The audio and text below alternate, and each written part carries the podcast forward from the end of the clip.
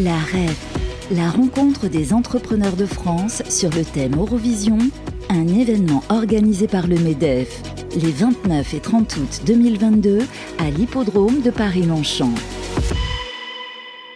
Bonjour à tous, merci d'être avec nous. Il est 12h44, nous sommes ravis d'être avec vous pour continuer cette seconde journée. Nous sommes le 30 août 2022 ici à l'hippodrome de Longchamp. La REF, ça marque un petit peu l'entrée, l'ouverture de la saison euh, pour les entrepreneurs de France. Voilà, beaucoup, beaucoup de personnalités se sont euh, succédées sur le plateau, euh, sur l'espace logement, mais aussi sur l'allée centrale de l'hippodrome. On, on, a parlé emploi, on a parlé éducation, on a parlé bien évidemment de politique économique, mais surtout on parle de logement. Le logement, c'est le vrai sujet du jour. Pour en parler, on a le plaisir d'accueillir encore une fois sur le plateau, le plaisir de passer par Radio Imo et le groupe web Radio Édition, Jean-Philippe Dubois-Clément.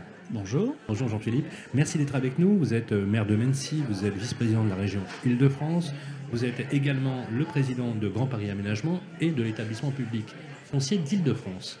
Euh, je vous le disais en antenne, avec un emploi du temps euh, extrêmement chargé. Première question, dans le vivre. On a vu tout à l'heure, lors du cocktail, la signature de la charte Visal Action Logement avec euh, en présence d'Olivier Klein, euh, qui est le ministre du Logement. Question, la REF, pour vous, un rendez-vous incontournable, vous y êtes présent, vous avez participé à ce cocktail. Euh, si on devait prendre le pouls aujourd'hui des premiers contours de la politique du logement, après la nomination et de Christophe Béchu et d'Olivier Klein, quel constat vous faites, vous, Jean-Philippe Duconclement, d'autant que vous connaissez très très bien Olivier Klein? Bah, on constate qu'il y a euh, un besoin euh, de la population d'avoir du logement qui sort de manière assez ambivalente, parce qu'on ne veut pas de logement à côté de chez soi, mais on vit une crise du logement absolument terrible. Il y a une envie de la profession au sens large, euh, qu'on parle des promoteurs, qu'on parle des entreprises du bâtiment, qu'on parle des architectes, des urbanistes, d'accompagner, de relancer, de travailler, de modifier également le logiciel, de rentrer sur une réadaptation du logement plus adaptée aux attentes d'aujourd'hui, qui tiennent compte des impératifs de la transition écologique et énergétique, qui consomment moins d'énergie, qui puissent être plus résilients, qui puissent être moins chers également pour euh, les Françaises et les Français. Et il y a une attente extrêmement forte d'être accompagné de la part de l'État et du gouvernement. Alors Olivier Klein, euh, que je connais bien et pour qui j'ai beaucoup de respect et d'amitié, vient d'être nommé. Il va euh, avoir ses, ses, preuves à faire, il va être à l'épreuve du feu. Et l'attente aujourd'hui de la profession comme des élus, c'est que le gouvernement impulse, enclenche une véritable politique en faveur du logement, ce qui n'a pas été le cas sous le quinquennat précédent. Sous le quinquennat précédent, il y a eu des euh, actions de soutien au logement assez fortes qui ont pu être faites, notamment concernant le logement social, concernant le respect de la loi SRU, concernant la rénovation thermique, mais la question de la relance du logement, de l'accompagnement euh, des maires bâtisseurs, de euh, l'accompagnement de la profession, c'est quelque chose qui n'a pas été véritablement intégré. La question des APL euh, est quelque chose euh, comme la RLS qui a profondément impacté la profession et sur lequel il n'y a pas encore eu euh, d'amendement ou de machine arrière. Donc la question pour Olivier Klein et Christophe Béchu, au-delà d'une cote de sympathie au moment de leur nomination, au-delà de bonnes intentions, d'une capacité à faire, parce que l'un comme l'autre sont des élus locaux, connaissent les problématiques, ont une capacité à faire, c'est est-ce qu'ils emmèneront ou pas dans les mois qui viennent les politiques publiques attendues C'est bien le sujet.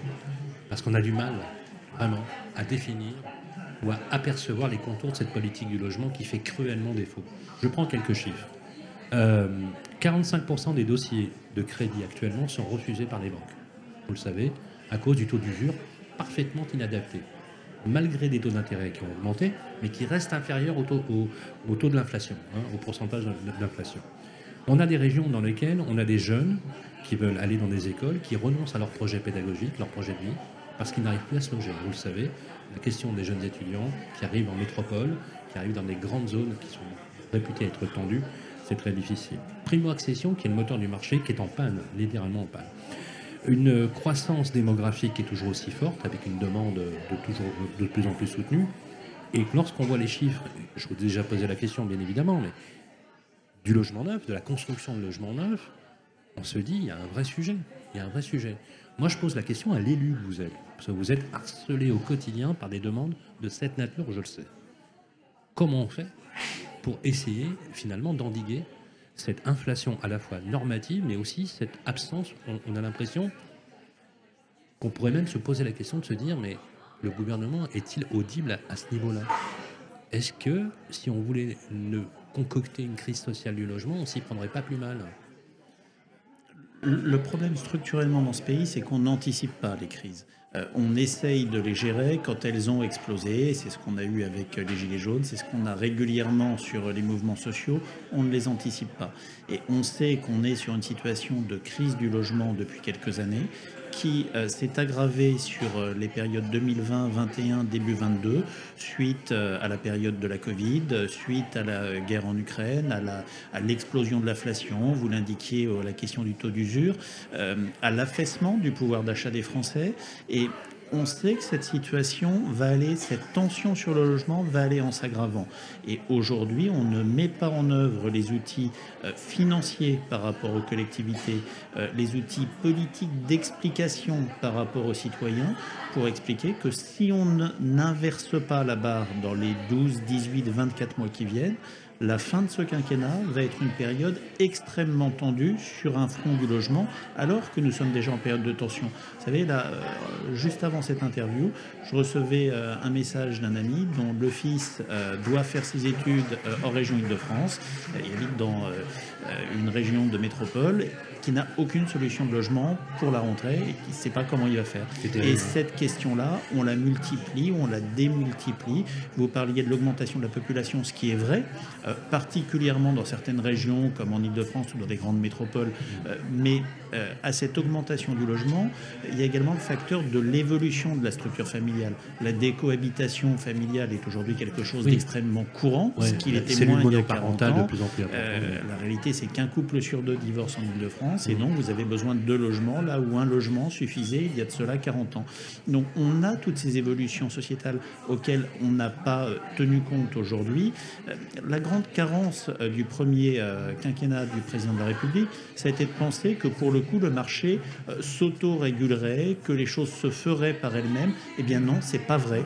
Quand on est sur la question du logement, c'est l'aménagement public, c'est le volontarisme politique, c'est le fait de donner les moyens aux collectivités d'ouvrir euh, des constructibilités, ouvrir des constructibilités, pour elles, c'est avoir le moyen d'accueillir de nouveaux habitants en termes de services publics, en termes de développement. Mais c'est également un sujet sur lequel on n'a pas de portage. On a un portage politique aujourd'hui sur la transition écologique et le zéro artificialisation, ce qui est bien. On n'a pas de portage politique national pour expliquer à nos compatriotes que si on ne construit pas aujourd'hui, c'est leurs enfants dans 10 ans, quand ils arriveront sur le marché de l'emploi, eh qui ne pourront bah pas se loger. C'est eux-mêmes, quand ils seront dépendants à 60, 10, 80, 85 ans qui auront besoin d'avoir des logements adaptés avec des ascenseurs, avec des euh, capacités à avoir des logements pas trop chauds en période estivale qui se retrouveront démunis. Et euh, ce travail de portage politique en amont, aujourd'hui, on ne l'a pas. Voire sur le fait d'expliquer que vous seriez, que vous seriez favorable à une loi de planification qui sanctuariserait une politique de logement. Il faut planifier, mais il faut expliquer. Il faut que les gens aussi puissent avoir les tenants et les aboutissants. Aujourd'hui, euh, les Français savent que le réchauffement climatique est un problème, savent que la problématique écologique est un enjeu majeur. Euh, la réalité, c'est qu'on a un enjeu majeur sur la question du logement. Les deux peuvent paraître incompatibles, ils ne le sont pas.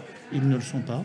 Mais cette explication de dire qu'une commune, une région qui bâtit n'est pas une région qui est écocide, mais au contraire une région qui est socialement responsable et que celles qui ne le font pas sont socialement irresponsables, nous ne le faisons pas. Moi j'espère que le gouvernement, qu'Olivier Klein, Christophe Béchu, euh, la Première ministre auront ce portage politique question pour compléter cette interview.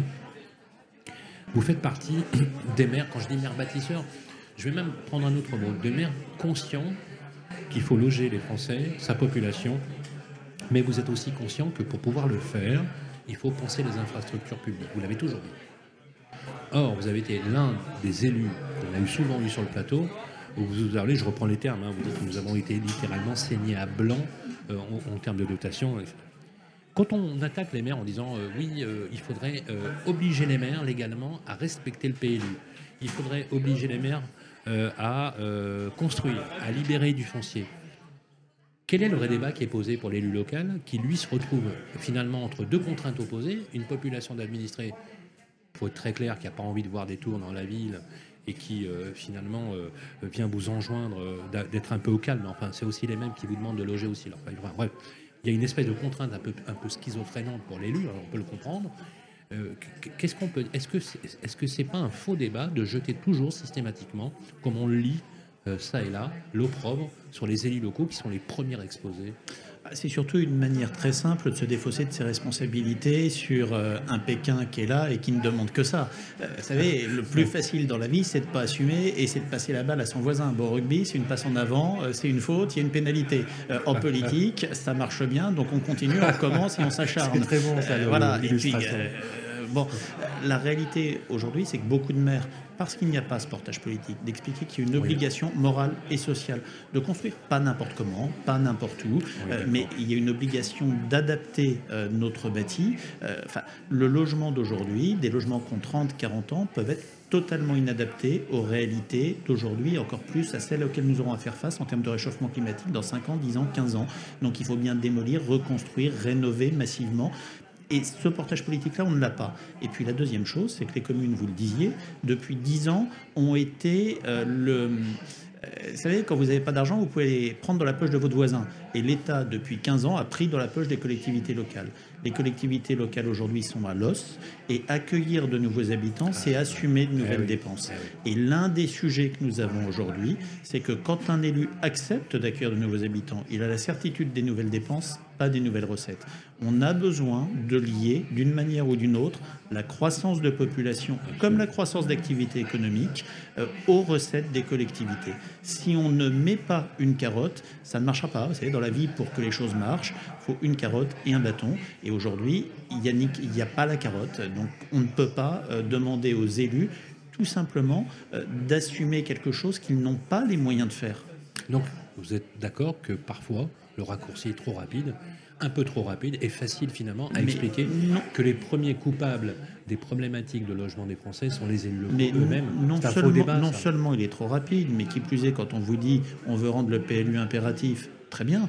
Enfin, vous allez avoir des communes qui vont bouger leur PLU pour euh, couper les ah, bah constructibilités. Bah Donc vous ne changerez strictement rien. Ou alors, faut dire dans ce cas-là, le peuple vote mal, il faut dissoudre le peuple, on enlève le droit du sol aux élus et c'est des fonctionnaires d'administration centrale qui décident. C'est une possibilité aussi, mais c'est plus la démocratie, c'est le pays de M. Poutine. c'est très. Bah, voilà, le roi de la punchline, Jean-Philippe Dugoin-Clément. Merci beaucoup d'être passé euh, sur le plateau. Je rappelle que vous êtes le maire de Mency, vice-président de la région Île-de-France. Euh, président de Grand Paris Aménagement et aussi de l'établissement public d'Île-de-France. Donc il était de dire que la question du logement, c'est la question euh, importante en ce qui vous concerne. Et bien évidemment, on est toujours avec beaucoup de plaisir euh, attentif à vos paroles lorsque vous venez nous voir dans nos studios. On enchaîne notre programmation tout au long de cette journée. À tout à l'heure. La REF, la rencontre des entrepreneurs de France sur le thème Eurovision, un événement organisé par le MEDEF les 29 et 30 août 2022 à l'hippodrome de Paris-Longchamp.